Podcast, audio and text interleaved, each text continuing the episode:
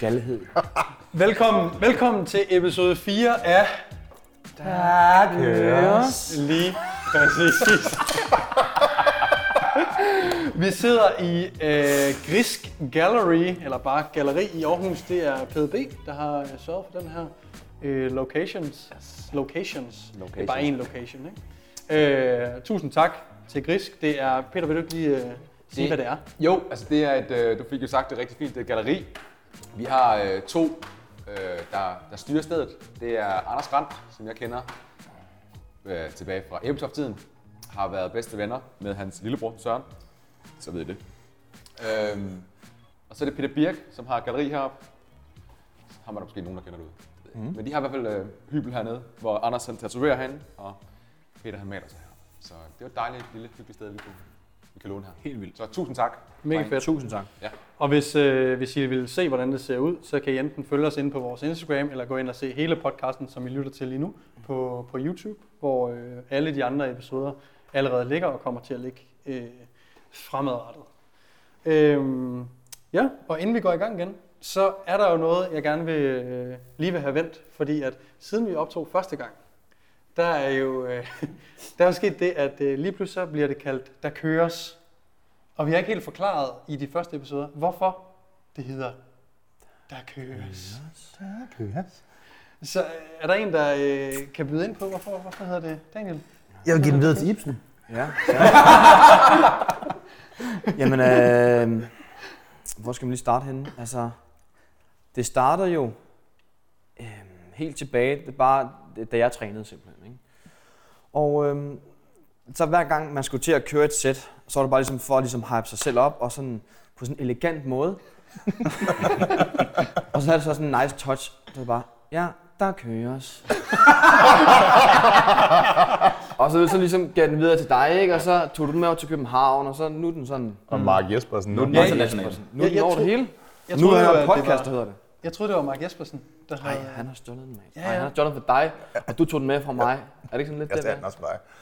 Men det er også lidt, når man lige siger det højt, så ved folk, okay, så holder vi lige kæft. Ja. Der Der er noget øh, Og det er, når man har klienter. autoritet over det, på en eller anden måde. Der er noget...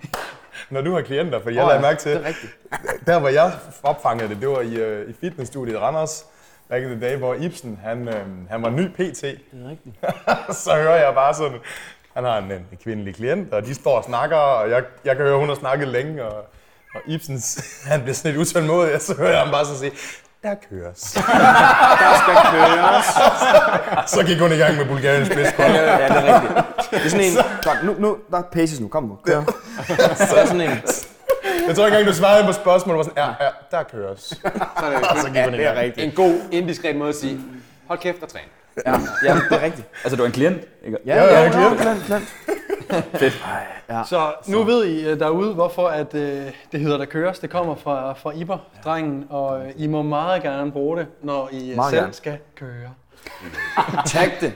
Og tag det meget Tag gerne det, på, det. på SoMe. Ja, der køres. Det er alting, ligegyldigt hvad det er, du skal faktisk. ja, lige så er det sådan, det er når du går i en- gang, der køres. Ja. Det Det er Ja, en sådan total en form for livsstil. livsstil. Ja, Når der skal laves mad, kom, ja, der køres. ja, lige præcis. Der var en periode sidste år i sommeren, hvor hele Norges Ja. brugte det. Altså, det var sådan over det hele. Det var sådan lige før, man var sådan, nu stopper I. Nu bliver det lidt, nu bliver det lidt for meget. Og nu sidder du her i en podcast, der hedder Der køres. Så helt stop skulle man man skal, ikke. have, man skal huske at have det der. Jeg følte, der var en down-periode.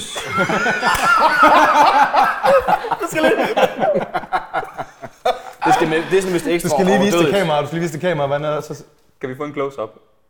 Prøv lige, prøv lige, når du så peger, så prøv lige at kigge ind i kameraet. Ja. Der køres. Der køres. det er sådan vist ekstra overdødigt, ikke? Ja, ja. Nå. Men den skal man virkelig også mestre, ikke? Jo, altså man, det handler om at have noget, du ved, håndled, altså løst, ikke? En, øh, en, en, en, en sidste ting, inden vi lige øh, går til emnet, som vi skal snakke om i dag, det er, at øh, som I lige kunne fornemme, så har øh, Niklas og jeg en, en tilståelse fra, øh, Det har vi faktisk. ja, øh, som man kunne høre i episode 1, så er det en fællesnævner, at vi her i podcasten øh, går i bad sammen. Og oh, nej. fordi vi er øh, placeret i Aarhus, øh, så har Niklas og jeg tilbragt øh, weekend, ikke sammen, men vi har tilbragt den i Aarhus. Og så var vi ja. Ja. nede og træne i dag, hvor der blev kørt. Der Øh, blev kørt. Der Der er blev- blevet kørt. Og øh, ja, så var vi i bad igen Ja. bagefter.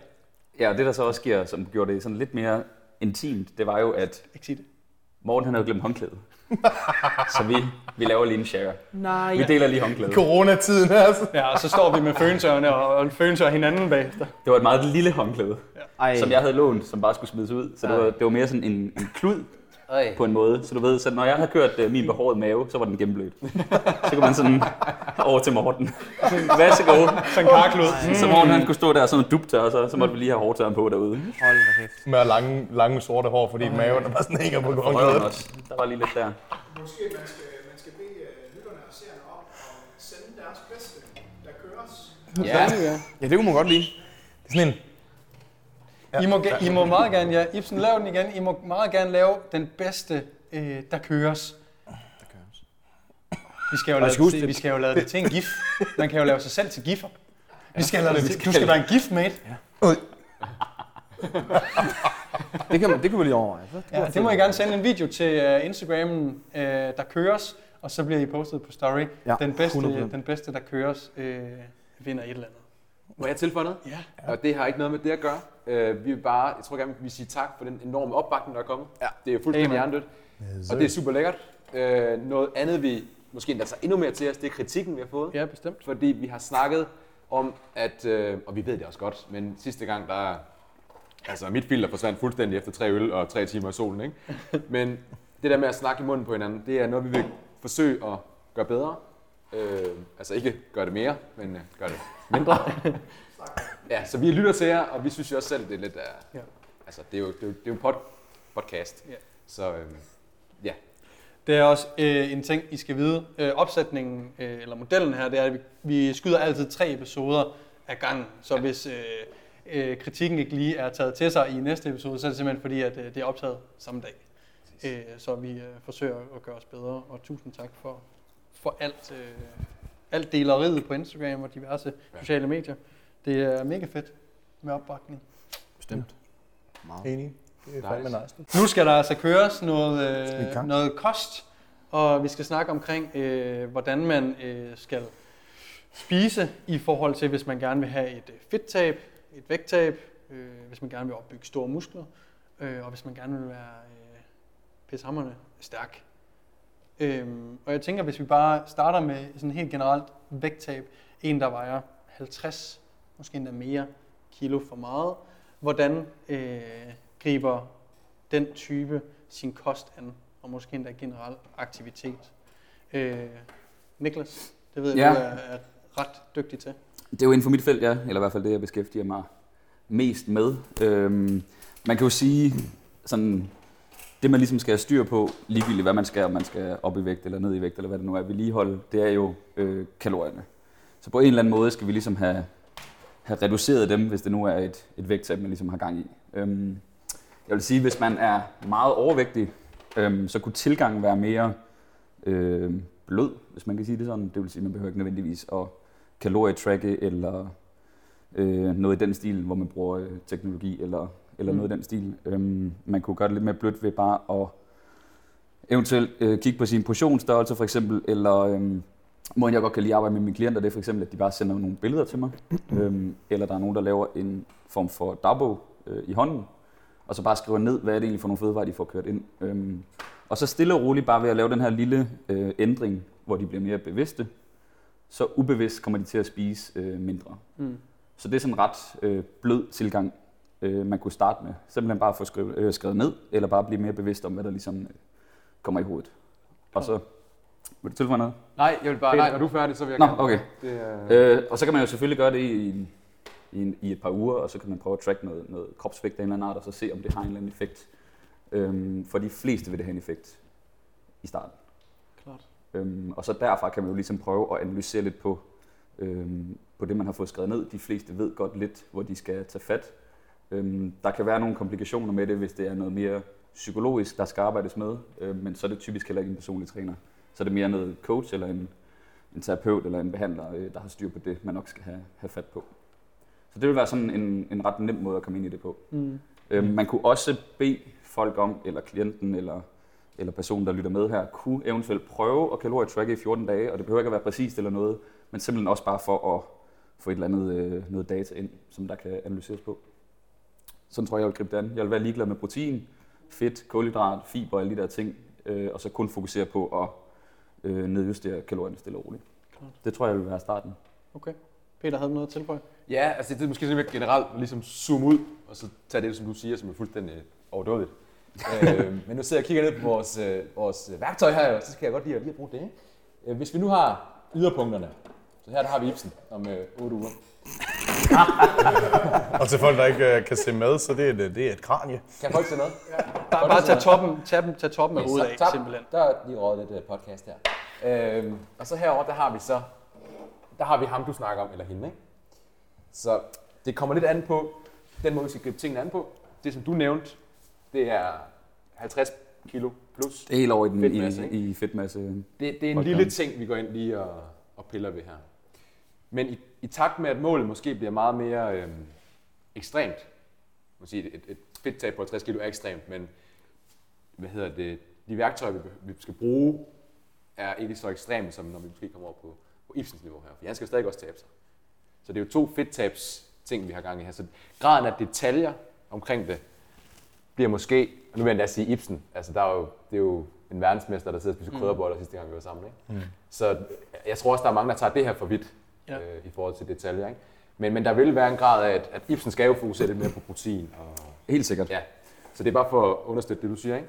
Så vi har, det kommer lidt an på, hvor vi er i spændet her mellem Hammerstab 50 og så... Øh, Men det kommer vi ind på øh, lidt senere, hvis det er et decideret fedttab og vedligeholdelse af muskelmasse, tænker Ja. jeg. Så vi kunne måske færdiggøre, hvis man har med et, et sådan større Ja. øh, vægttab det var bare Helt det ud i sikkert. perspektiv. Mm. Helt sikkert. Øh, Peter havde øh, en rigtig fin fremvisning her, hvis jeg kigger med på YouTube, hvis det er. Nå ja. Daniel, har du et eller andet at tilføje? Altså man kan sige, øh, jeg vil gerne lige starte med at shout out Morten Elsø. Øh, jeg tog hans øh, vanecoach uddannelse i, jeg tror det var i 18. Jeg tog den, og øh, de har virkelig ændret min måde sådan at coach folk på, der skal, der skal tabe sig. Især folk, der måske har lidt større vægttab. Øhm, og det behøver egentlig ikke altid være et større vægttab. Hvornår er et vægttab stort? Mm. Jamen altså, der kan jo godt være, for nogle af 10 kilo er jo meget, for meget overvægt. Andre mennesker kan have 20 kilo for meget overvægt, uden at man egentlig synes, det ser ud som om det er slemt. Så jeg tror, det handler mere om den enkelte person, og hvordan de har det med dem selv. Mm.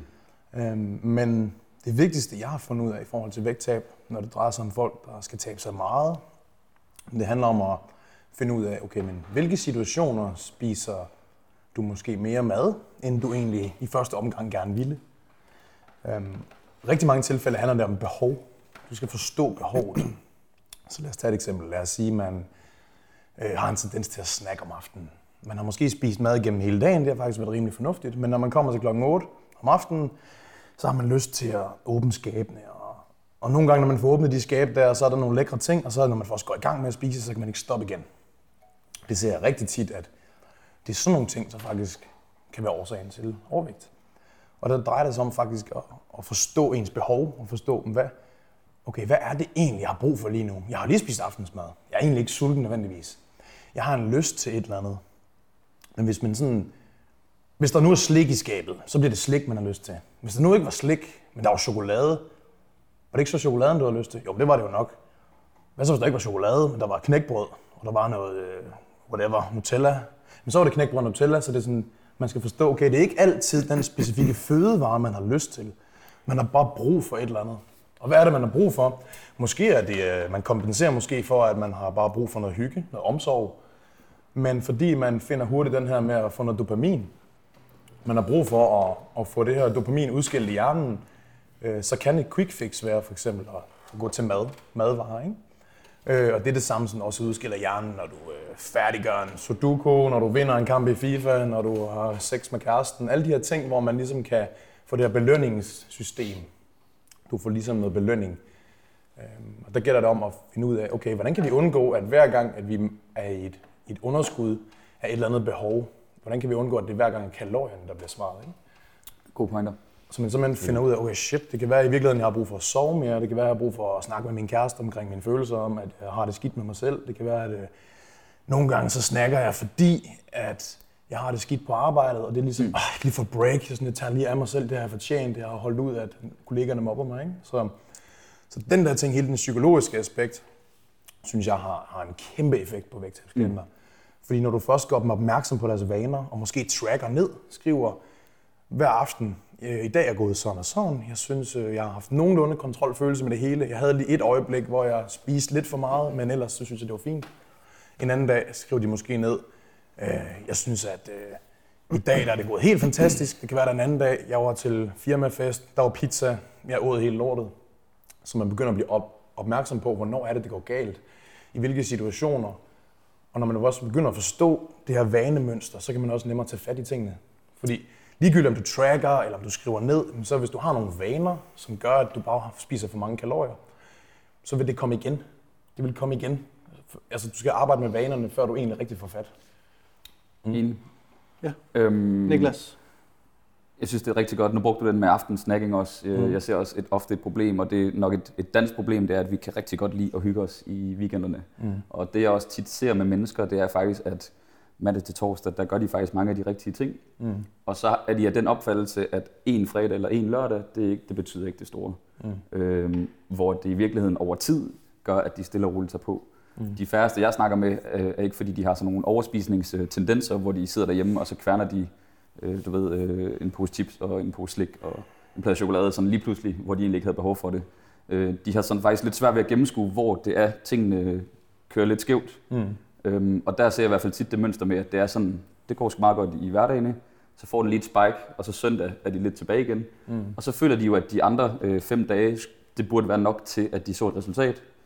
Øhm, men det gør de så ikke. Så igen er det også bare for at gøre dem mere bevidste på en eller anden måde. Og hvorfor er det, at det er et problem, at det der spike kommer i weekenden? Hvad er det, man taber sig af? Hvorfor er det, det er et problem over længere tid? Jamen, så kommer vi jo så tilbage til, til kalorierne. Ja. At, og om folk vil det eller ej, altså track det eller ej, så er det stadig kalorierne, der ligesom gør sig gældende. Så mm. du kan lægge nok så lavt i kalorier i løbet af hverdagen. Hvis dit spike er stort nok fredag og lørdag, så tager du fedt nok på fredag og lørdag, til du ikke kan nå at tabe det, og så kører du bare i en spiral. Mm. Øh, og det er jo så det, man skal prøve at tage lidt fat på. Nu er det bare et andet eksempel. Øh, mm. Og når du siger kalorierne, så mener du, at det er kalorieunderskud, der gør, at man taber sig. Og Præcis. et spike i weekenden gør, at man kan komme op og lægge over ens ligevægtstal, altså det, der gør, ja. at man holder vægten og derover over tid tager på, fordi ens ugenlige øh, øh, kalorieindtag er for højt. Mm, præcis. Er, er det korrekt? Det er præcis. Godt. Ja. Bare lige så vi fik alle med, øh, det her med, at nu er det ikke blevet påtalt, men, men det er noget, man måske allerede ved, øh, eller de fleste ved, at det handler altså om at forbrænde flere kalorier, end, end man indtager, og det er derfor, at det kan blive et problem. Helt sikkert. Og så der er jo mange nuancer til det, og øh, nu snakker Daniel noget med i forhold til det psykologiske. Jeg snakker meget mere sådan lidt øh, det praktiske i forhold til mm. kalorier, og Daniel nævnte også det med søvn, og, og der kan være stress fra arbejde og sådan ja. nogle ting. Og det er alt sammen noget, der ligesom kommer ind i den her, øh, øh, hvad skal man sige, det, det her strategiplan, eller hvad man skal kalde det. Øh, og så må man jo prøve at finde ud af, hvor er det tingene ligesom øh, går galt. Ja. Det kunne være søvn. Man ser også, når folk er i søvnunderskud, de spiser mere, de føler sig uoplagte, så kan det være, at de ikke får trænet, du ved. Så der er mange ting i det, så man kan heller ikke sige, at alle personer bare kan gå i gang med, med det her, altså kalorier. Øhm, fordi det kunne være det psykologiske, som Daniel siger, det kunne også være noget helt andet. Mm. Peter? Ja, det er bare lige for at tage det, som I, I, I siger, og så koge det ned på dem, der ikke ser YouTube. Der vi har to overdådige hoveder hernede. uh, vi har Ibsen herovre, et par dage ude fra World Championship i LA, og så har vi uh, en anden en herovre. Uh, og man kan sige, graden af det, man skal fokusere på herover er jo mere vaner og det psykologiske. Ikke? Mm. Hvor i det, vi nærmer os Ibsens niveau, der er ikke så meget af det. Altså det her, her er en plan, øh, følg den, der er de her makroer her. Ikke? Så det, det skifter lidt, hvad fokus ligesom skal være, for man kommer. Det jo det, jeg prøvede sådan ligesom. Ja. Vi kan jo prøve at tage den videre fra, nu har vi snakket lidt om, hvis man skal have et stort vægttab, vi kan jo prøve at rykke lidt videre til en, der måske er normalvægtig og vil længere ned, med mindre at ja, men der er noget, vi jeg kunne tænke mig lige, inden, inden vi går videre, lige at Ja. tage sådan helt praktisk, hvad lytteren kan gøre, øh, både psykologisk, mm. øh, hvad, hvad kan øh, lytteren derude måske stille sig selv et spørgsmål lige nu, for mm. at finde ud af, øh, hvorfor er det, jeg spiser det der, hvad end der ligger i skabet. Okay, så, så det jeg tror, der er vigtigt, det er, at man skal finde ud af, når man har sin dagligdag, ligesom Niklas gør, notere ned, hvad du spiser. Øh, men en ting er at notere ned, hvad man spiser. Noget andet er også at notere ned, hvordan føler jeg, at dagen er gået? Hvordan har mit humør været? Har det været, har det været fra en skala fra, det kunne være fra 0 til 10. Har det været godt humør? Har det været dårligt humør? Se om du kan finde en korrelation imellem de dage, hvor du spiser rigtig meget mad, og om der er en sammenhæng med dit humør. Det er en ting. Noget andet er også, at man begynder at finde ud af, okay, i hvilke situationer går det galt? Har jeg en tendens til i sociale sammenhænge at spise? Hvorfor er det, jeg spiser? Er det et pres for at sige nej? Hvad er det for nogle situationer, hvor man føler, okay, jeg havde egentlig ikke nødvendigvis brug for at spise lige nu, men jeg får mad ind. Og derudover, så tror jeg også, det er vigtigt, at man, det sådan, man skal finde ud af, hvad er root cause for mit, øh, min overvægt? Fordi en ting er det her med vaner og de her ting, men man skal også ligesom finde ud af, jamen, har jeg altid været overvægtig? Er det nogle ting, er det overhovedet realistisk for mig at gå i, er det overhovedet realistisk for mig at, at gå ind og sige, nu skal jeg bare hardcore tabe mig, og jeg skal, jeg skal smide 10 kilo på 10 uger og så videre. Man bliver nødt til at være realistisk omkring, okay, hvis jeg har døjet med overvægt hele mit liv, jeg har måske brugt 30 år i den her, i den her status, i den her krop, så at sige. Hvor lang tid er realistisk for mig rent faktisk at bruge på at tabe det så? Hvis jeg har brugt 30 år på det her, kan jeg så bare tabe det på 3 måneder? Eller hvad er realistisk? Er det 10 år? Det er måske lidt lang tid. Hvad med to år? Kan vi, smide, kan vi smide 20 kilo på to år? Det kan man måske godt. Så helt fra starten af, så lægger man ikke et kæmpe pres på sig selv, og så er man også villig til at tage den lange vej, hvor man arbejder med, med de her vaner, hvor man kommer til at fuck op, og så kan man så analysere på de her fuck ups og finde ud af, okay, hvad, fuck, hvad var det, der skete der? Og der giver det for eksempel god mening at have en at spare med, mm. sådan, så man kan komme af med tankerne. Men det tror jeg sådan, at Helt sikkert. Og sådan helt lynhurtigt og praktisk. Hvad hvis man øh, ikke skal arbejde med vaner det psykiske? Sådan, hvad, hvad er sådan helt øh, planagtigt? Hvad gør jeg nu? Altså jeg tror, hvis man ikke har hjælp fra en coach og står på helt egne ben, så, så tror jeg, at man skulle overveje at kalorietrack i 14 dage, og så slippe det igen. Mm. Men bare lige for hurtigt øh, blive bevidst om, hvad der kommer ind, og så derefter så prøve at, øh, at freestyle lidt, fordi vi gider heller ikke at blive for afhængige af de her tracking-apparater, og slet ikke, når der er mange kilo at tabe, fordi det er slet ikke nødvendigt. Men lige i starten kunne det være en super god kickstarter, mm. for, at blive, øh, for at finde ud af, okay, hvis jeg spiser de her ting, så kan man ligesom se, hvor højt man ryger over sit, øh, sit indtag, som man, man kan få, hvis man er, er på vej ned i vægt. Øhm, og så derefter så har du ligesom nogle ting, du kan arbejde med. Når du så kan se, at det går lidt i stå igen, så kan du eventuelt tage det frem fra værktøjskassen igen. Kalorietrack i 14 dage, slip det igen, og så se, hvor langt øh, du kan komme med det. Det tror jeg vil være den nemmeste indgangsvinkel, hvis man var sådan helt øh, grønskolding på en eller anden måde. Ja. Og så selvfølgelig bare prøve at blive øh, nysgerrig på, på alt med kost. Altså begynde at læse, begynde at følge folk som Morten Elsø, øh, fordi han lægger nogle sindssygt gode ting op. Hans øh, øh, livsstilshuset laver sådan nogle, øh, nogle praktiske små ting, som man kan, øh, kan prøve af. Så virkelig prøve at, øh, at følge nogle ordentlige mennesker på Instagram, og så se, om du ikke øh, kan få nogle værktøjer, du kan prøve af, og så se, hvad der virker. Og så som Daniel sagde, så lad være med at have for travlt. Ja. Fordi når du implementerer et nyt værktøj, så kommer du 100% til at fuck op. Så hvis du har en 8 ugers plan i stedet for en 2 års plan, mm. så føler du hurtigt, det sådan kan blive lige meget, og det virkede ikke, du ved. Så du, du mister mod på at prøve igen. Øhm, så ja, have den langsigtede plan, test ting af. Mm. Øhm, men måske kickstarte det med noget kalorietracking. Helt sikkert. Og til at track sine kalorier kan man enten bruge MyFitnessPal, som er nok den, jeg tror, vi alle øh, bruger her, øh, mm. eller LiveSum.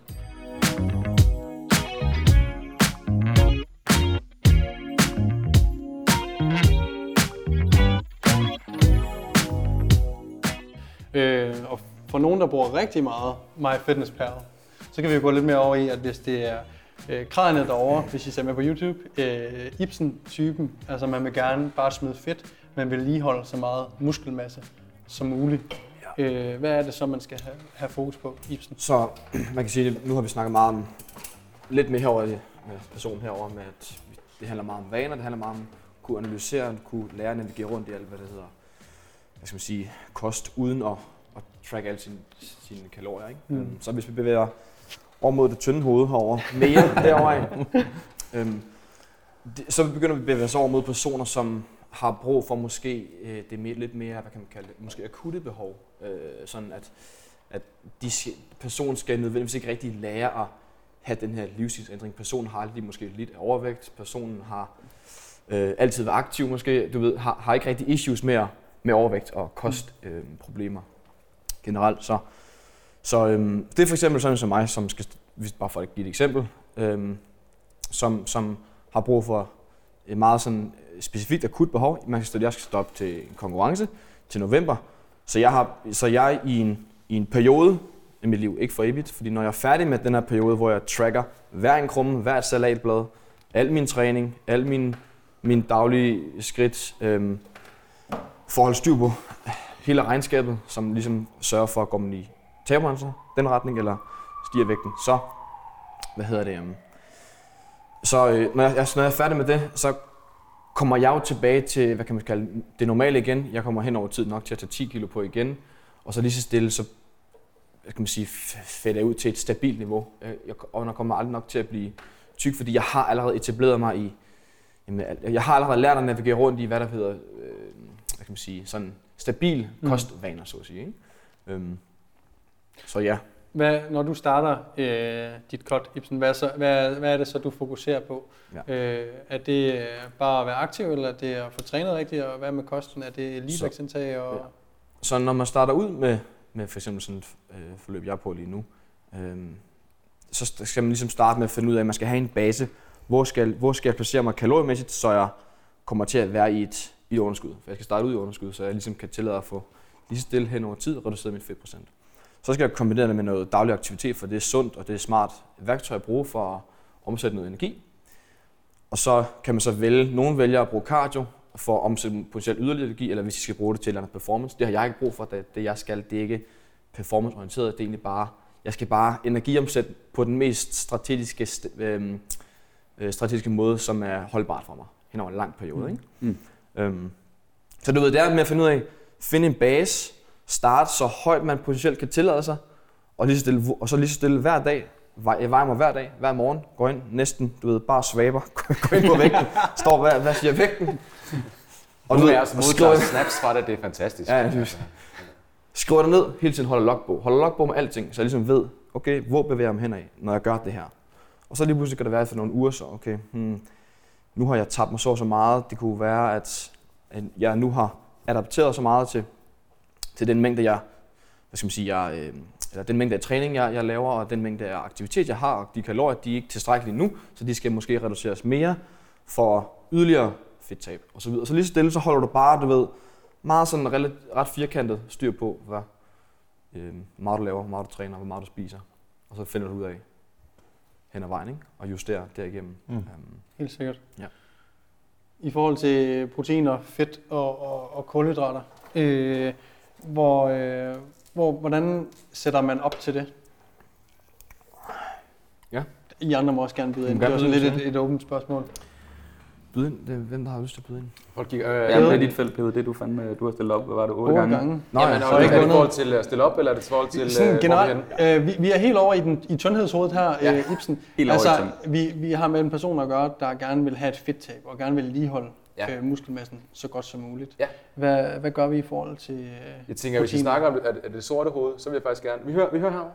Vi, vi kører. Jeg tror, vi tænker normalvægtigt til måske at have lav fedtprocent. Okay. Klar, Klar, lav, altså, der er det hvis, måske... hvis, vi skiller, hvis vi skiller den her i midten, så går vi mod kraniet nu, ikke? Ja, Tyndhedshovedet. Og bare lige, sådan, det som vi vil, det er, at øh, vi vil jo gerne holde på så meget øh, muskelmasse som muligt. Det er en, en ting, man lige skal have med. Mm, meget vigtigt. Øhm, så det er det ene mål, og det andet mål er så, at vi ligesom skal optimere vores, vores fedttab. Og det er sådan helt basalt.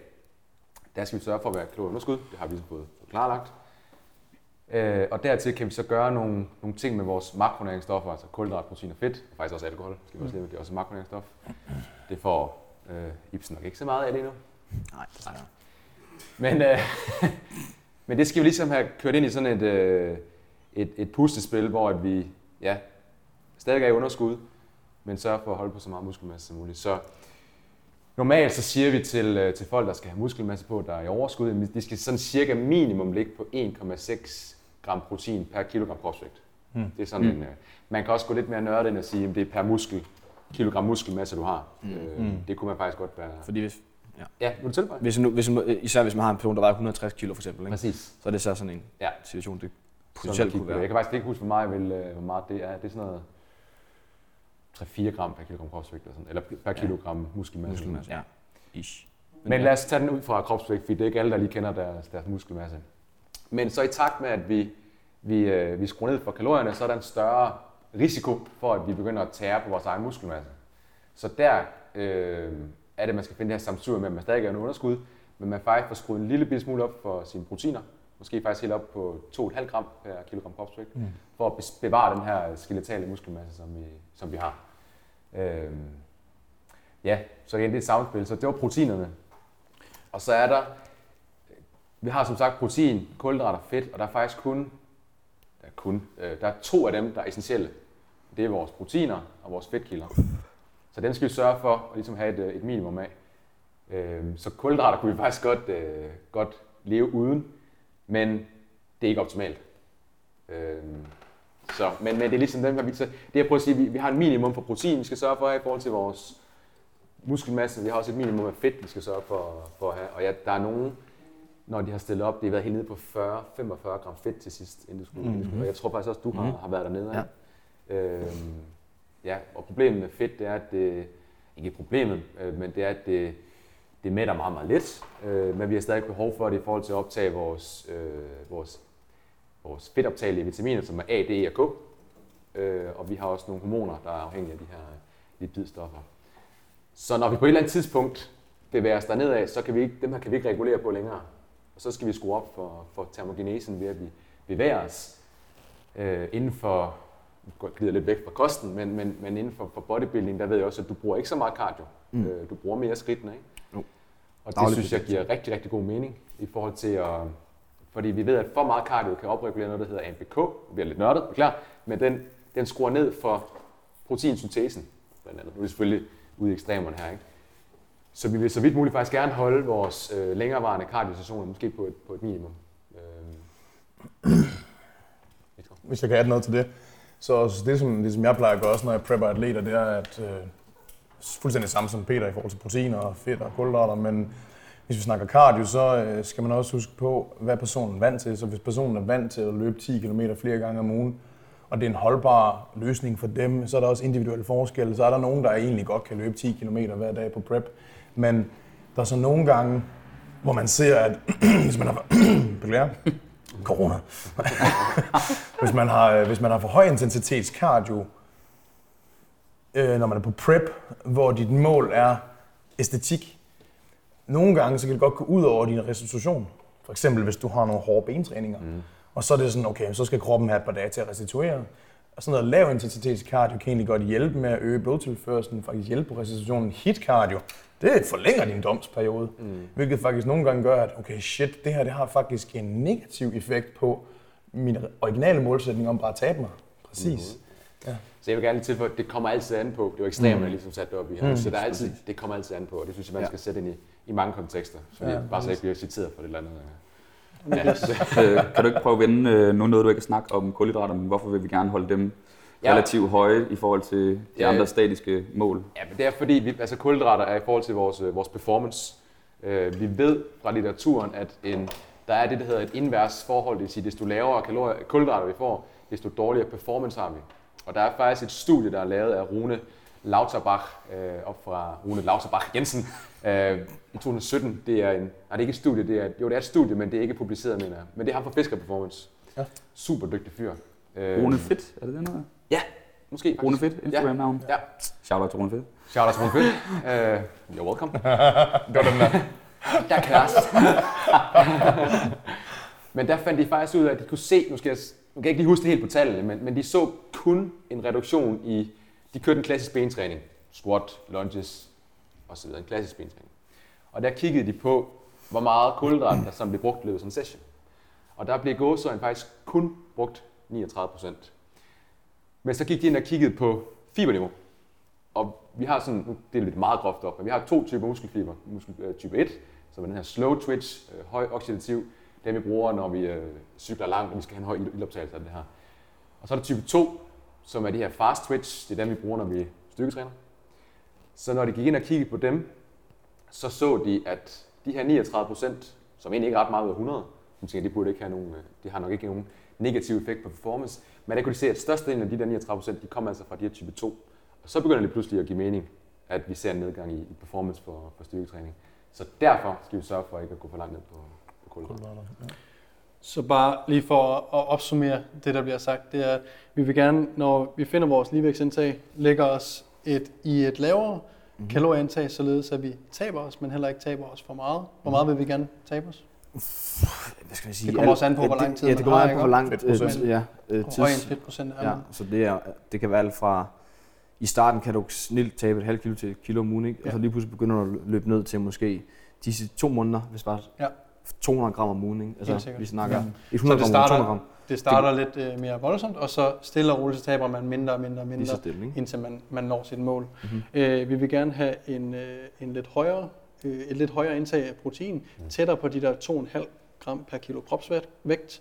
Hvis man er i overskud, så kan man ligge lidt lavere, øh, og det er jo et relativt stort spænd, 1,6 til, til 2,5. Det må man sige. Ja. Øh, men et sted, man, når man er i et cut, vil jeg personligt lægge folk i 2 til 2,5 gram per kilo kropsvægt. Derudover skal vi gerne have et øh, minimum af fedt, mm. som jeg typisk siger er et sted mellem 20 og 30 procent af ens øh, totale kalorieindtag. Mm-hmm. Og så vil vi gerne have kalor- nej, undskyld, kulhydraterne er så høje som muligt, således at vi får så god performance i så lang tid, Som- vi nu kan Ja. i som muligt i det her, øh, lad os kalde det et prep. Der cut. er en lille tilføjelse, det er også, der er noget i forhold til, måske også til kortisol, hvor øh, kulhydratindtagelse kan hjælpe med, at vores, øh, vores kortisol er vores stresshormon, så Ibsens kortisolniveau vil være forholdsvis gennemsnitligt højt sidst på preppen, ikke? Ja, så kan sidst. det være, en- altså fordi når vi udskiller insulin, så vil det hjælpe med at holde kortisol sådan lidt længere nede, så vi Mhm. kan sove bedre. Søvn er super vigtigt, det er noget, vi ikke snakker om her. Mm. Det er en meget stor spiller i forhold til, om vi forbrænder fedtvæv eller, eller muskelvæv. Øhm, så det er også en vigtig ting lige at, at sige i den forbindelse. Helt sikkert. Ja. Andre tilføjelser, lige inden vi går videre? Ja, altså så det, som jeg tænker, det er også, hvis man sådan skal kigge på det store billede, så jeg ved godt, at vi tager, lige nu snakker vi om måske atleten, vi snakker om Ibsen, men i og med, at vi er så, øh, vi har så meget viden omkring ekstrem diætføring, så ved vi også godt, at selvom at man kan gøre det ekstremt, så behøver man ikke. Så, mm. så nogle gange kunne man også, som jeg nogle gange har gjort, set på, hvad for nogle spisevaner har den her person, der fungerer for personen. Okay, men den her atlet spiser bare typisk lidt fedt, højere øh, fedt, og det fungerer godt for atleten, jamen, så ligger personen lidt højere i fedt. Det kan godt være, at det var mere optimalt at lægge dem højere i kulhydrater, men jeg ved, at adherence er ikke så høj, så hvis jeg gør det. Jeg bliver nødt til også at, gøre sådan, at personen kan, kan holde den her diæt, for ligegyldigt hvor ekstrem man er, så kan man også falde fra, hvis det man gør er, Mm, 100%. er lidt for urealistisk.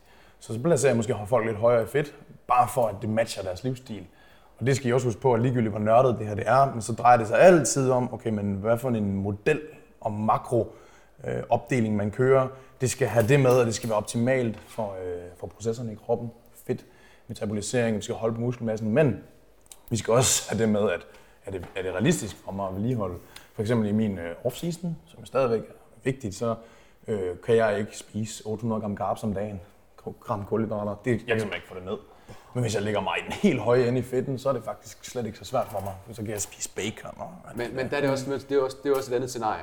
800 gram kulhydrat, der er på ikke noget tidspunkt, der har det en negativ effekt på din performance. Nej. at du holder syv. Om det er Så igen, 700 jeg er nødt til lige, altså, det er fuldstændig Ja. rigtigt, men igen, Ja. det, det er kontekst, vi ligesom skal, skal kigge på. Ja, ja. Hvis vi ligger ned omkring 200, 250, måske Ja, så får du 175, noget, ja. så begynder det at, og så vil jeg sige, så siger jeg til ham her, prøv her, Ja, du vil skide på, at du bedre kan lide fedt. Du skal bare have 200 gram kulhydrater. Altså. Ja, ja. Så det, det, er lidt den der, vi er tilbage nu til at Ja. pege på tyndhedshovedet herovre.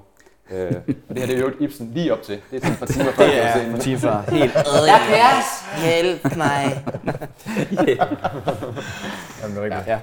Og det, og det er jo nok også lidt derfor, at der altid bliver sagt de samme, samme ting, men bliver gjort nogle, nogle anderledes. Som for eksempel, jeg siger, at øh, jeg lægger typisk folk i øh, 20-30 procent gram fedt per deres øh, totale kalorieindtag. Og, mm. og der er et stort spænd af proteiner igen, fordi øh, det er altid en, en range mm. af, af, hvad kan man sige, øh, af de her ting, således at man kan tilpasse det øh, klienten, så når man mm. er personlig træner. Præcis. Er sådan, hey, okay, vi, øh, vi laver et personligt program til dig, og kostprogram osv., Mm. øh, ud fra, fra de ting, som gør, at du kan holde det i længere tid. Og det er jo det, du Enig. snakker om, adherence, Præcis. at, at man kan blive ved over længere tid, fordi der er ikke nogen, der får, får resultater bare ved at gøre det en enkelt gang. Altså, Og jeg tror også, det gælder atleter. Jeg tror også, det gælder atleter, for ligegyldigt hvor høj atlet man er, så Altså, fordi jeg anser jo også dig for at være det ypperste i forhold til atleter, men du har også haft gode preps, og knap så gode preps. Mm. Og der har du jo også fundet ud af, for eksempel det der med at køre dig for hårdt, mm. det havde ikke en god effekt. Nej. Altså det har du jo oplevet, hvor at træneren sagde, gør sådan her, mm. men du er verdensmester, men alligevel kunne det simpelthen bare ikke lade sig gøre. Mm. Så det skal man også huske på, at du ved, det er virkelig adherence, der er det vigtigste, men inden for de rammer, at du skal selvfølgelig også gøre det, videnskaben vurderer er mm. mest optimalt for dig. Lige præcis, lige præcis. Ja. Korrekt. helt sikkert. Men det er bare en tilføjelse til de her 20-30 procent, du snakker om. Øh, Fuldstændig rigtigt. Der er bare en lille ting, hvis der er nogen, der sidder derude med et BMI over 30. BMI kan vi normalt ikke rigtig bruge til, til så meget, fordi at, jeg tror faktisk, dit BMI det er tæt på 30. Det tror jeg faktisk næsten, det er. Så lige ved dig, der tæller den ikke. Øh, men der er noget i forhold til, så må fedten ikke ligge over 30. Det er 30-30-regel, vi har. Så der, der skal den ligge øh, under 25. Det er bare lige en lille, arbejder bare. Jeg kan også være leder. Så. Prøv lige at forklare mig, hvor- hvordan kan det være? Ah, der kan jeg. Prøv lige at forklare det. Hvad? Prøv lige at forklare det. Ah, fuck. Nej, nej. Men, øh, du må ikke, hvis du har et BMI Nej, det forstår jeg godt, men Ja. hvad er årsagen? Hvad er årsagen til det? Åh, det er noget omkring øh, kolesterol. Okay, Øh, okay. Ah, okay. Så fik vi styr på det. Nej, safe. Nå, ja, men for fanden, vi lærer jo også noget her. Det er jo- Bestemt, ja, ja. bestemt. Ja, ja.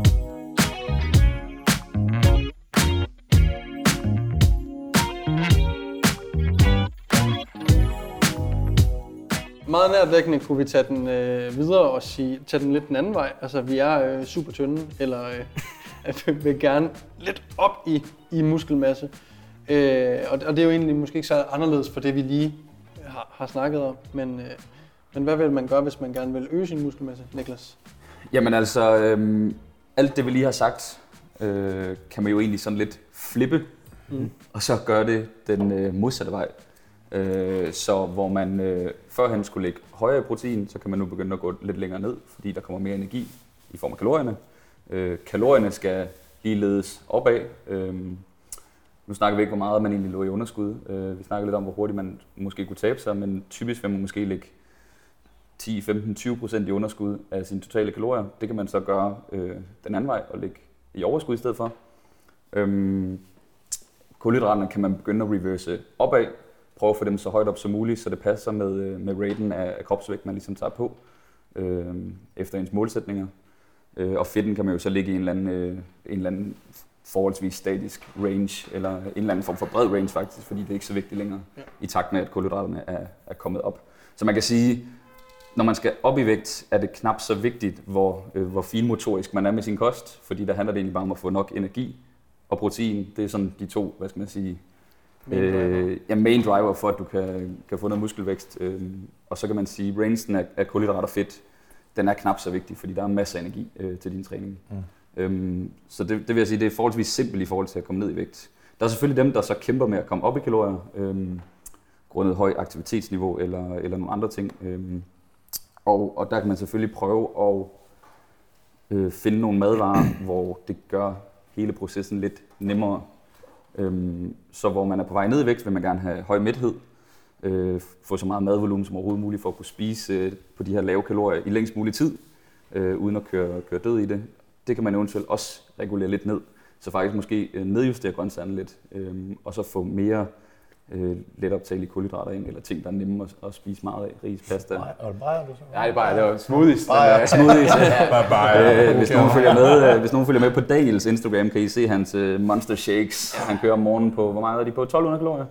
Tusind, hvis det går godt. Jeg, kan ikke. jeg prøvede de der 12, det bliver simpelthen, det, jeg kan ikke. Det er hule, Ja, Så, Det bliver for tykt. så grundet øh, Daniels øh, energibehov, så bliver han simpelthen nødt til at blende noget mad, fordi ellers så kan han simpelthen ikke nå at komme op i det kalorieindtag, han skal. Ja.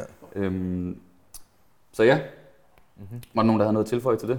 Øh, måske lidt mere i dybden også. Nu snakker jeg meget overfladisk. Mm. Ja, altså jeg tror også, når man, når man netop siger, og hvis vi igen skal differentiere, når det er her fra Danmark, der prøver at bygge muskelmasse, atleten der bygger muskelmasse, hvad er forskellen på målsætningerne?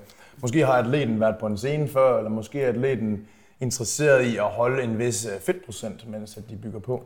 Og så er det, at man kan begynde at, og, hvad kan man sige, justere lidt mere i forhold til, okay, men det vi tager på, skal primært være lean mass. Hvordan sikrer man det?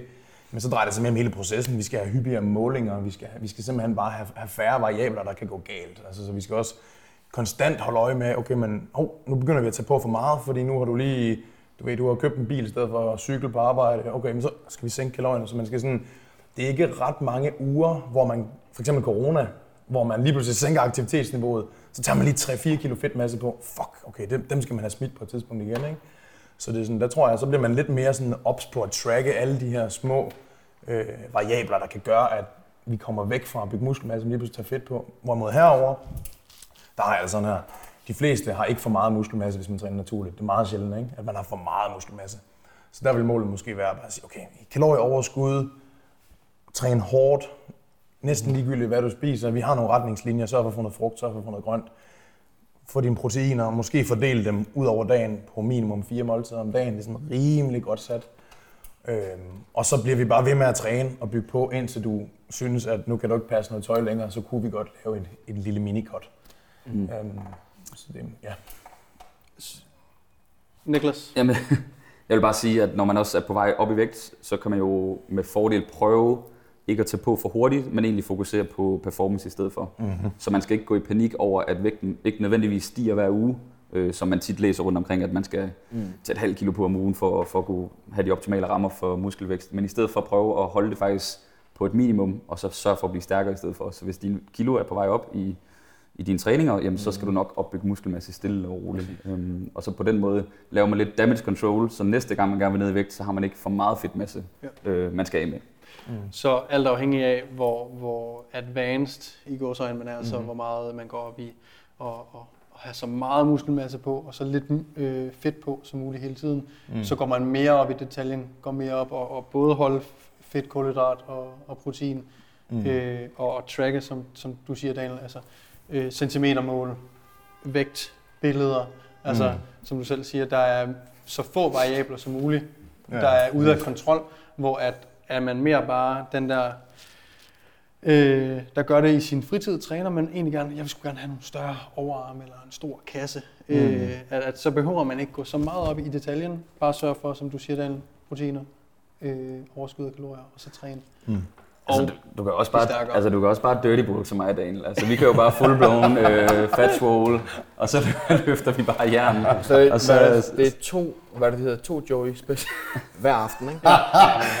Joe Oh, det, er, Special, det er to fire pizzaer. pizzaer. To Joey Special, To det er fire. Nej, nej, nej, nej, nej. Jeg, jeg satte mig et nyhed, nytårsfortsæt om, at jeg vil spise junk hver dag, og jeg det er tæt på. Det er tæt på. jeg synes ikke, jeg har fået en, en rullekebab i dag, som by the way, jeg købte i går ved, øh, ved Day and Night i Randers. Og øh, der var ikke et køleskab på mit hotelværelse. Jeg købte to rullekebaber. Så Jeg så jeg, jeg spiste kun den ene i går aftes. Og så øh, tog jeg den anden, den lå bare på, på hotelværelset. Ej. Og så spiste jeg den her til middag i dag. Ja. Øj, der, Så den der har man uden for tilsked i køleskabet i eftermiddag. 12, u- i 12 Du har, timer. du, har, du har feber lige nu, har du ikke det? Og, Jeg havde det underligt bagefter, jo. Det, Der kommer, der kommer en besked fra disk. Du må ikke bruge toilettet. Ja, så det, vil- men, men altså, det, det, nogle gange så hjælper det at købe en, spise noget mad, som øh, er lidt dirty, måske. Helt sikkert. Ibsen, havde du Ja, noget til det for? er lidt af det samme, som vi har snakket om, bare lige for hurtigt. Så jo mere, jo mere vi kommer over på avanceret, jo mere avanceret du bliver, jo mere muskler du får bygget på, jo længere tid... Jo, ja, det er tynd hoved. Lad os bare sige også avanceret træningsmæssigt. Ja. Ja. Jo længere du, på, eller jo længere du kommer derover af, jamen jo mere, øhm, jamen jo flere ting vil du gerne have styr på for at sørge for, at du får fremskridt. Ikke? Klart. Øhm, jo, jo, jo længere du træner, jo, jo, jo sværere bliver at lave adaptationerne, jo, jo mere potentielt, øh, hvad skal man sige, jo, jo smartere kan det være at have, have, have styr på, på hvad, dine progressioner for eksempel. Ikke? Din løft, din volumen, altså har virkelig hold, altså, hold styr på det. Ikke? Øhm, Meget fanatisk kan vi vel godt vi kalde kan det. kalde det lidt mere fanatisk, ja, meget mm. fanatisk derovre hvor vi, som du også nævner, når vi kommer mere herover på, mm. på den lidt mere normale, eller her for Danmark, eller hvad vi skal kalde det, jamen så er det jo bare at lære personen at, at træne, altså træne godt. Du have det sjovt med din træning. Bliver du bedre, bliver du bedre i din træning? Godt, super. Øhm, spi, så, øh, især når vi snakker hypotrofi her. Er du, øh, spiser du til, du til du er mæt? Altså, er, er du, altså, alle de her ting, ikke? Ja. Øhm, og så jo bedre personen bliver, jamen så går vi over i måske mere tracking og holde Ja. styr på ens logbog i forhold til løft og så videre, så videre. Helt sikkert. Og det er også fordi, der er nogle ting, der ligger mere øh, altså, automatiseret oven i knolden på dem. Ikke? Ja, helt altså, så de, kan, de synes, det er fedt at finde de her ekstra 3% ved at tage Lige præcis. L-carnitin og CLA gennem røvhullet, Ja, ja, ja. ja. fuck det nu kan være. Ikke? Altså, de synes, det er fedt. Snif, kreatin. Og Det er kreatin, ikke? Altså, Og CLA skal i røvhullet. Ja. Ja. ja. Det skal det. Det er for hurtig optagelighed. Det Ja. skal Meget den overhovedet. skal. meget gennem overdådet røvhullet. tagelighed. Trust me. Nej, men ja, det er rigtigt. Lige præcis. Ja, Hvor, så det, det, de, de kan jo ligesom synes, altså de synes, det er fedt, og det er nemt at Ja. implementere for dem. Øh, sådan og sådan og sådan. Og noget, man også skulle snakke om, hvis det er okay. Lige tage. Øh, jamen, du- bare kør. Ja, det er, at når man er ny, så den, vi går ud fra, at den her person er nyere Ja. træningserfaring, Helt, helt og den her person herovre. herover Ja, er... meget, meget avanceret. Og, og, ja, så vi har en, en lidt nyere person og en lidt mere avanceret person. Den avancerede person har måske som udgangspunkt trænet flere år, som har nok også lidt mere muskelmasse. Så hvis man træner naturligt, vel og mærket, så kommer man også til et punkt, hvor man kan bare ikke tage et halvt kilo på om ugen, og så vide, at øh, altså ikke engang halvdelen af det vil så være muskelmasse. På et tidspunkt, det kan være, at man kan tage 100 gram på om måneden tops, hvis alting spiller. Så det giver helt sig selv, at hvis, hvis den avancerede person tager et halvt kilo på om ugen, det er 26 kilo på et år, det er sgu nok ikke muskelmasse. Men den nye, nybegynderen her, og den 18-årige knejt, som øh, altså hormonniveauerne, de, øh, de strider bare, og der er kæmpe potentiale. han kunne måske slippe afsted med at tage, lad os sige, 10 kilo kropsvægt på om året, og stadigvæk se sådan rimelig godt ud, mm. uden at blive for, for overvægtig. Og det er også mm. vigtigt at tage med, at hastigheden på muskelopbygning afhænger meget af din erfaring. Fordi en, mm. en pro-naturlig bodybuilder, øh, hold da kæft, det hænger ikke på træerne længere, vel, muskelmassen. Så du skal måske, du kan måske gaine et kilo halvandet på et år, ikke? hvis det går rigtig godt. Ikke? Ja, det er det, vi kalder principle of diminishing returns. Yes, Ja. Yes. Bare lige for, det er det modsatte af en bank, øh, mindre du har en negativ rente, ikke? Men desto flere penge, du har stående i banken, desto altså, bedre får du afkastet. Mm-hmm. Det er bare modsat med styrketræning. Så, så det er lækkert. Der, der skal det de kan gå ikke på, øh, på YouTube for, for armeeffekterne, ikke? Yes, nogle Så jo mere og mere du investerer, jo mindre og mindre får du. Ja, præcis. Øh, jeg synes, øh, Iber, du havde lige en god pointe over ved, øh, ved normalpersonen. Det er Du nævnte det der med at gøre øh, processen sjov. Mm. Øh, det synes jeg bare var en vigtig pointe der med, at lad nu være med at gå op i for mange ting. Prøv nu Ja, bare at komme ind i præcis. rytmen. Præcis. Synes træning er fedt. Synes måske også, det er fedt, at du kan mærke, at du begynder at få en sundere livsstil, og så skal det nok øh, rulle. Det gælder om at have snibboldeffekten, der er stille og roligt. Ja. Så øh, det var bare lige en hurtig pointe for lige Ja. at Rigtig god point.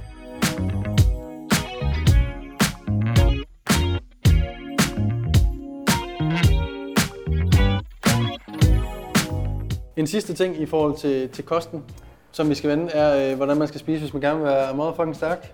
Øh, squat 280, for eksempel. Er der nogen, der gør det her? Nå, jeg tror, en fejl. Så jeg går ikke over, ikke? På tværs Det kan ikke være naturligt, så jeg bare...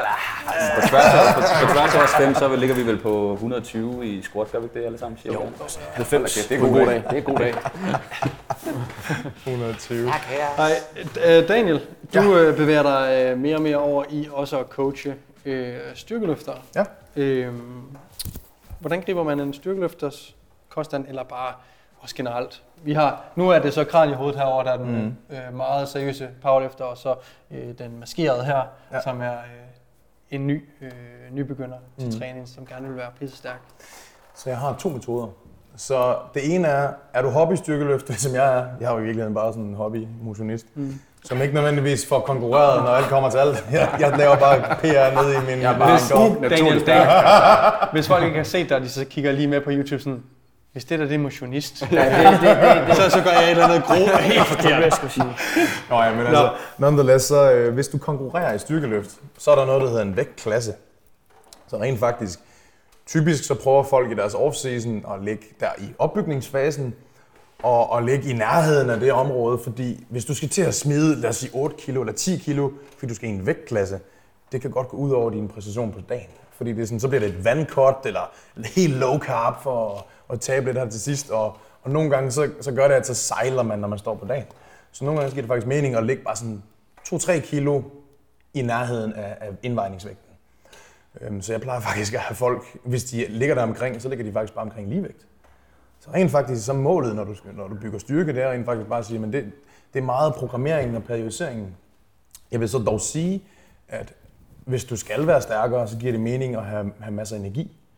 Så nogle gange så kræver det, hvis du kan se, at du stagnerer, din programmering er, som den skal være, hvis du vælger en træner, der kan finde ud af, hvad han laver, du sover, som du skal, og så videre, okay, men så kan det være, at vi faktisk skal øge dine kalorier, så kan du ikke nøjes med måske at være i ligevægt, fordi du rent faktisk havde brug for mere muskelmasse for at blive stærkere. Mm. Der bliver altså nødt til at være noget muskelmasse, der kan supporte de her løft. Så nogle gange så går jeg i hypertrofi-blokke, grundtræningsfaser med min, øh, min styrkeløfteratleter, for faktisk at bygge noget muskelmasse, noget kapacitet, der så kan omsættes til noget potentiel styrke. Mm-hmm. Og der, så kommer der så et cut efterfølgende. Men i virkeligheden så er det bare, hvis du vejer omkring det, du skal veje ind på, så du kan godt blive stærkere, selvom du ligger på ligevægt. Nogle gange, så mærker du bare din muskelmasse styrke ud, så at sige. Så bliver du nødt til måske at have nogle faser, hvor du forbedrer din muskelmasse. Hvis du bare er ikke konkurrerer, ligesom jeg gør, men bare gerne vil være stærk, shit, så spiser jeg ligesom, hvis jeg bare skal bygge muskelmasse. Kalorieoverskud, kør. Men en dag, så skal du konkurrere. En dag skal du være være tynd. Skal du være tynd, så skal du over igen. En dag vil du være tynd. Man, man kan også sige, at det, det, det bliver dem, som gør det på hobbyniveau, som, mm. som du selv gør, mm. øh, rimelig godt, kan man sige. Men altså, øh, der, der, er- der er styrken måske typisk heller ikke det eneste mål. Og, Nej. og, øh, og styrken kommer nok også en hel del lettere end atleten, mm. så man behøver heller ikke være lige så... Altså, styrken skal nok komme, du skal nok blive stærkere, i, hvis du bare laver nu går vi ud fra squat, bænk, dødløft bare lige. Mm. Men hvis du bare laver løftene og variationer dag, så skal der nok komme masser af styrke. Så, så det der med at blive helt specifik i kosten og vægtklasser, sådan, det er jo mm. kun, hvis det bliver relevant øh, at skulle Ja. veje et eller andet bestemt. Øh, True. Så det er også det, jeg selv gør, både med mig selv, men også klienter, der gerne vil være stærkere. Lægger dem i kalorieoverskud og prøver at bygge muskelmasse på dem, samtidig med, at de, øh, samtidig med, at de bliver, bliver stærkere. Mm. Fordi hvis man er ny, så er der bare meget at hente ved at blive bedre til at bænkpresse. Mm. Altså sådan he, hele det tekniske aspekt i at blive bedre til noget, udvikle sig skillmæssigt, det gør jo, at, at det er lidt lige meget, om du egentlig faktisk også lægger et underskud. Der kan du også stadigvæk blive, blive super stærk. Øhm, bare fordi, at du bliver så meget mere trænet i at, at skulle, skulle bænkpresse, hvis ja. man ikke har gjort det før. Vel og mærket. Øh, er der nogen af jer andre, der gør noget anderledes i forhold til, hvis I har nogen eller med jer selv, hvor I prøver at blive stærke i forhold til kosten? Ikke umiddelbart. ja. Heller ikke udenbart. Det kom ret, ret Jeg vil godt sige, omkring. min, øh, min koststrategi, øh, jeg, jeg cutter også af til, fordi jeg godt kan lide at, jeg godt lide lukket, når man har lavet fedtprocent. Øh, så jeg er også meget mere specifik, når jeg skal nedad. Når jeg skal opad nu her, så prøver jeg egentlig også bare at track kun kalorier og protein. Og så that's it. Og det er, det er relativt nemt, når man har været i gamet i, øh, i 10 år. Man behøver ikke en kalorietracker, man kan bare tage den lidt på, på gefyl. Helt sikkert. Øh, og så holde øje med noget kropsvægt og sin løft i centret. Og så Mhm. that's it. Peter? Jamen, jeg vil bare sige, at øh, hvis der er nogen, der sidder derude og kigger på dagen og tænker, sådan vil jeg sgu egentlig gerne se ud, ikke? Øh, Eller jeg andre for helvede. Ja, du prøver lige at... Hold nu kæft, du er monster. Men Daniel har investeret, jeg, jeg ved, du har, altså, du har tre år i streg nu, hvor du har været i et kalorieoverskud, til næsten sige. Ikke? Altså, Ja, øh, så det er også, der, jeg kan for eksempel godt lide at være om sommeren, lige at være bare en lille bitte smule shredded. Øh, jeg stiller så også op, når jeg nu, dengang jeg gjorde det, i mens fysik, hvor idealet ikke er bodybuilding, hvor det bare er større og vildere. Øh, mm. Det er det så blevet lidt efterhånden. Men, men du har jo taget, du har investeret, og sagt, mm. nu tager jeg fucking tre år, så bliver jeg bare, jeg æder, jeg bliver fucking stærk. ja, det er. Og det tror jeg, der er rigtig mange derude, der, der kunne lære mig af. Og det, ja. Mhm. det, ja, det er fucking godt gået. Ja, fordi den klassiske model lige nu, det er jo, øh, eller som det i hvert fald var, da vi startede, går jeg ud fra, er sådan gain i 8 måneder, og så omkring mm. januar-ish, og så er det bare så, okay, nu skal vi cut. Mm. Øh, og nogle gange så når du, når du så er færdig med dit cut, så bruger du hele de næste 8 måneder på at komme tilbage til det udgangspunkt, du havde inden du cuttede. Ja. Og så kører man lidt den der spiral, hvor man ikke rigtig kommer videre. Og det er jo fordi, vi har sæsoner her i Danmark. Ikke? Prøv at tænke, hvis jeg boede i et land, hvor der bare kun var sol hele tiden. ville Det være bare være tynd. Bare være tynd, tynd. tynd og slap, tynd og slap hele tiden. Kommer ned på Venice Beach, der er 67 kilo helt hakket. Ej, jeg kan ikke god. Yes! Ja, når man ser typerne på Venice Beach, så, øh, så går Man det. skulle bo på Alaska eller sådan noget, helt koldt og bare, Ja. altså bare, er stor. bare beef Det er derfor, tiden. han er sådan bæst. Det er jo derfor, Ja. det er jo Island, ikke? Var det ikke? Jo, jeg skulle til at sige færre. Men er det ikke også mørkt øh, halvdelen af året, og så er det bare dagslys den Jo, anden halvdel af året? er det det på Island, det, eller skal man ikke? længere op? Altså, Er det så ikke Grønland? Grønland? Er det længere op? Ja. Ja. Det er, Der er de ikke helt Ala- store. Alaska, Alaska der, altså, det er bare koldt og, og, og goldt. der, er rigtig, der er rigtig mørkt. Ja. Der er det to Der er timer koldt. om Hele tiden. øh, Altid, til jul, altid. mener jeg. Der er to timers lyst. Ja, det er Ja. sindssygt. Der er nogle dage oppe i Sverige, der hedder det Svalbard eller sådan et eller andet, der er bare mørkt hele dagen. God svalhed. God svalhed, ikke? Hvor død svalhed. Okay, ja. så, så en, øh, en, en Du snakker fælles, svaber lige nu. Ej, gør jeg? Gør jeg måske? Nå, kør. en, en, fæ- en fællesnævner for, for alle øh, fire øh, kostområder øh, i forhold til mål, vi har været inde i, det er lidt det, Peter siger. Tænk dig tid. Tænk dig tid. Tænk dig tid. Vil du gerne Og blive... så Øh, stor streg under det. præcis. Tid, mand. Hvis du gerne vil være stor og stærk, hey, du skal træne mange år for at blive, opbygge muskelmasse, for at bygge styrke. Øh, har du levet 30 år overvægtig, jamen hey, Mm. mm. så kan det godt tage to år at tabe 20 kilo. Mm. Altså, Ja, så, mere så, måske, ikke? ja, ja, bestemt. Øh, ting tager tid. Øh, så, så det er ikke bare noget, der lige sker. Og hvis man kører den der, øh, øh, hvad hedder det, cyklus med 8 måneders bulk og, og 4 måneders cut, Godt, ja. så, så skal du nok forvente, at der nok ikke sker.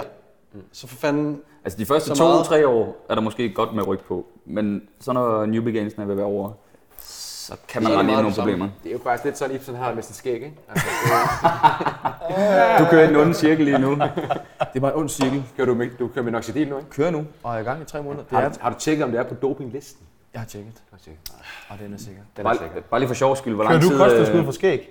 Nej, Hvorfor har du ikke ikke, det? ikke kosttilskud.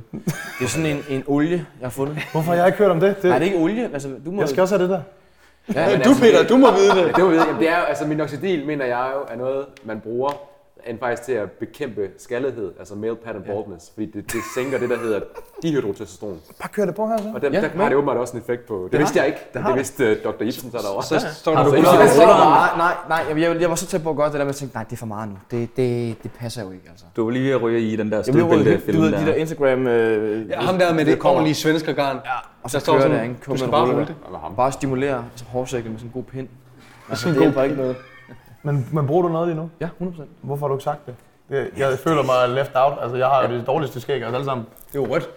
Daniel han har lige nu skæg kun på underhagen. Altså sådan i sådan Jeg vil en faktisk sige, jeg har faktisk, jeg har faktisk fjernet det andet, fordi det er så usammenhængende. Du skal bare have en hale med sådan... Han vil gerne have vikingehale med perler i. Jeg skal, jeg skal bare have sådan en gedeskæg. Ja, det går også overdød. Du vil blive 10% stærkere med et. Sådan der. Sådan der. Og nu sidder jeg godt, at vi sidder og joker med skæg og ting og sager, men det er også en ting, vi ikke har snakket om i dag. Det er genetik. Det er genetik. er genetik. en fucking, altså, Ja, major. ja, Major. det er en major key. Du, du har bare ikke en chance, hvis du ikke har det. Nej, hvis Hvis du du ikke har har skæg. Daniels gener. Nej, Bare kig dig i øjnene. You Lad don't lad have it. Hvis du er født med brede, meget, meget brede, altså bred hofte, øh, du har et, et, et, et, et brystkasse, der udspringer fra fjerde ribben i stedet for sjette hernede, så du har sådan en meget smal, ikke? så bliver du ikke verdens bedste bodybuilder. Altså, det, det, Det er bare, bare, sådan, det er bare fact, jo. det er bare fucking facts. Og det er der nogen, der skal høre. Der er nogen, Og der er nogen, der sidder og græder hjemme nu. Det er der. Øh, og De sidder derhjemme og tæller på ribbenene. you're welcome. Fucking sue me. Det var kraftet, man så, glemte det der. så laver vi lige cirklen her, fordi Daniel snakker noget om dopamin, og du får det bedre. Så skal du bare æde alt, hvad du kan. Ikke? Sukker, køre, så har du det bedre. Jeg synes, at dem, der følger med på, øh, på YouTube og kan, kan se os øh, visuelt, det var meget sjovt at vide, hvor lang tid vi egentlig hver især har trænet, så får de lidt perspektiv Bestemt. på. Øh, Skal vi starte herovre hos mig? Ja. Så jeg har jo trænet nu. Jeg er på mit 11. år. 12. år? 11, 11 eller 12 år. No breaks. straight. Kører.